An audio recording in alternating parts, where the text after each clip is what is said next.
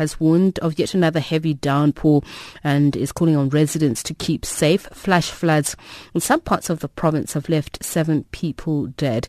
A toddler who was swept away by the floods is still missing. Cars and other property have been damaged as well. SABC meteorologist uh, Azu Twani joins us uh, in the studio. So, despite some um, what should we call it? Skepticism. Mm. your your your predictions about the storms did come did come true.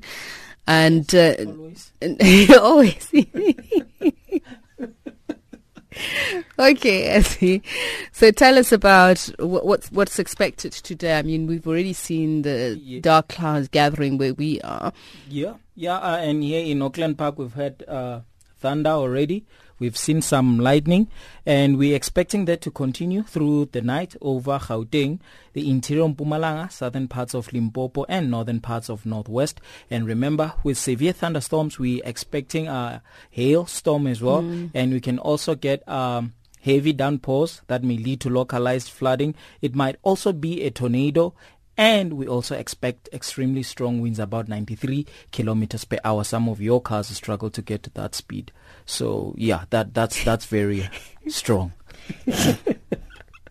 I was about to ask, what does 93 kilometers per hour feel like? But he says some of your cars don't. Okay, yeah. well understood. As we so let's talk about um, how long this spell is expected to last. Uh, well, over Gauteng, we only seeing these severe thunderstorms only for tonight. Tomorrow they would have dissipated. Uh, we only have isolated thunder showers. And then this will still be there over the interior of Northwest. Mm-hmm. Tomorrow we're still expecting severe thunderstorms over those regions. Now going further, you just need to be very close to your media because we'll keep you updated with what's happening. But for today and tomorrow, that's all we have for now. So uh, what about the rain? Is that expected to continue? Uh, for the rest of the week and of course uh, through the rest yeah. of uh, for the for the rest of the week we seeing rainfall here and there uh, most of it will be isolated so it might be a storm here and there but as we go uh, further, we will expect more rainfall to, to come to most parts of South Africa. But for now, we're only seeing it only over the interior and the northern mm. parts. Mm. Just what has been the da- damage from what you've heard? And, and is this unusual? I mean, you know how it is. Every year you keep saying, I don't remember us experiencing so much rainfall in such severe thunderstorm. Something does change weather-wise every year. Yeah, um, well, you do get some uniqueness uh, each and every year. But uh, in terms of if it's unusual or what, well, this is usual. It has happened before. Like uh, we recorded something like 90 millimeters over uh, the airport OR Tambo for, for last week's rainfall. Wow. And before that, we've recorded something like uh, 105 and then 110. Hmm. So that, that that is usual. We we do expect that now and then. But the thing is, it's the occurrence that is not uh, that is unusual. Like if it's happening more frequent, then that is unusual for us. That's where we start to talk about maybe climate change is having a hand mm. in it. Yeah, but we can only expect extreme weather conditions for, for most parts. This is why this year we say whenever we have a warning or a watch of severe thunderstorms, we urge the people to really take note of it. So what do you do under such circumstances? What's the advice? Um, especially with the thunderstorms, where should you uh, not be standing? Uh, that kind of precaution. Well, yeah, uh, the safest place is to be at home and remain indoors. And if you do see that it's a tornado, if you have a basement, uh, stay there.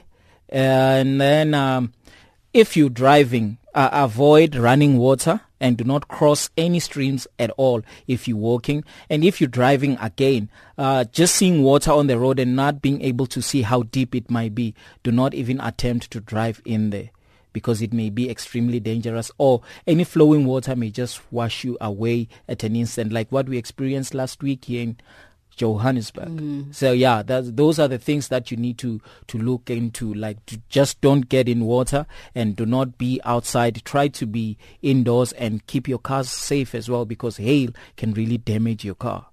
As we, let me um, release you because I know you've got a, a, a, a full on meteorological lesson to give to the skeptics on the other side. So you can just give them the A to Z of what this means. Thank you so much. Uh, Azu, uh, is a meteorologist here at uh, the SABC and to talk about what he was talking about, what we experienced, some of the disasters. We're on the line to spokesperson for the Johannesburg Emergency uh, Services, Nana Radebe, whose team has been searching for a missing toddler uh, since last week. She joins us now on the line. A very good evening to you and thank you so much for speaking to us evening and evening to the viewers. So, what what is the latest on uh, the flash floods uh, that have claimed even uh, the? Uh, uh, is, are we? You know, obviously, this is something that's very sensitive. It's claimed several lives, but with regards to the toddler, where are you? Is this a, a rescue mission or is it a recovery mission?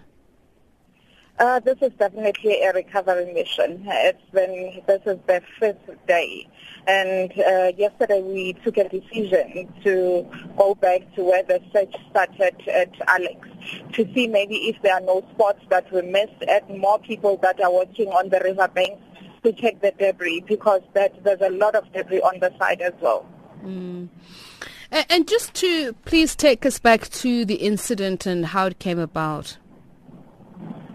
Uh, the report that we received from the parents um, was that uh, they were inside their shack and the next thing they noticed that the shack was flooded. Instantly, the only thing they could do is to take, um, it was to climb the tree. And once they were on, uh, on the tree, uh, the branch broke. Uh, unfortunately, the toddler was on the branch that broke and the only thing they saw was her being washed away. Mm. So, uh, just in terms of these heavy rains that are expected and uh, thunderstorms, we've just been hearing from the meteorologists. Uh, what are the preemptive measures that you can take? The safety measures. I mean, you, you do inform people, at least in low-lying areas, to move to higher ground. But what else are you able to assist with?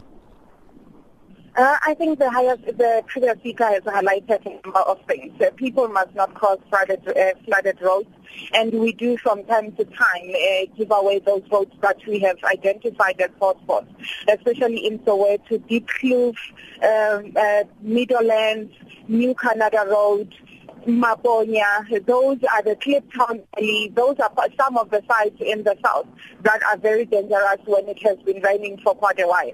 And those that are at home, better you are indoors. Those that are driving, uh, drive carefully, keep a safe distance. If there's any road that is flooded, call us on 10177, which is our landline.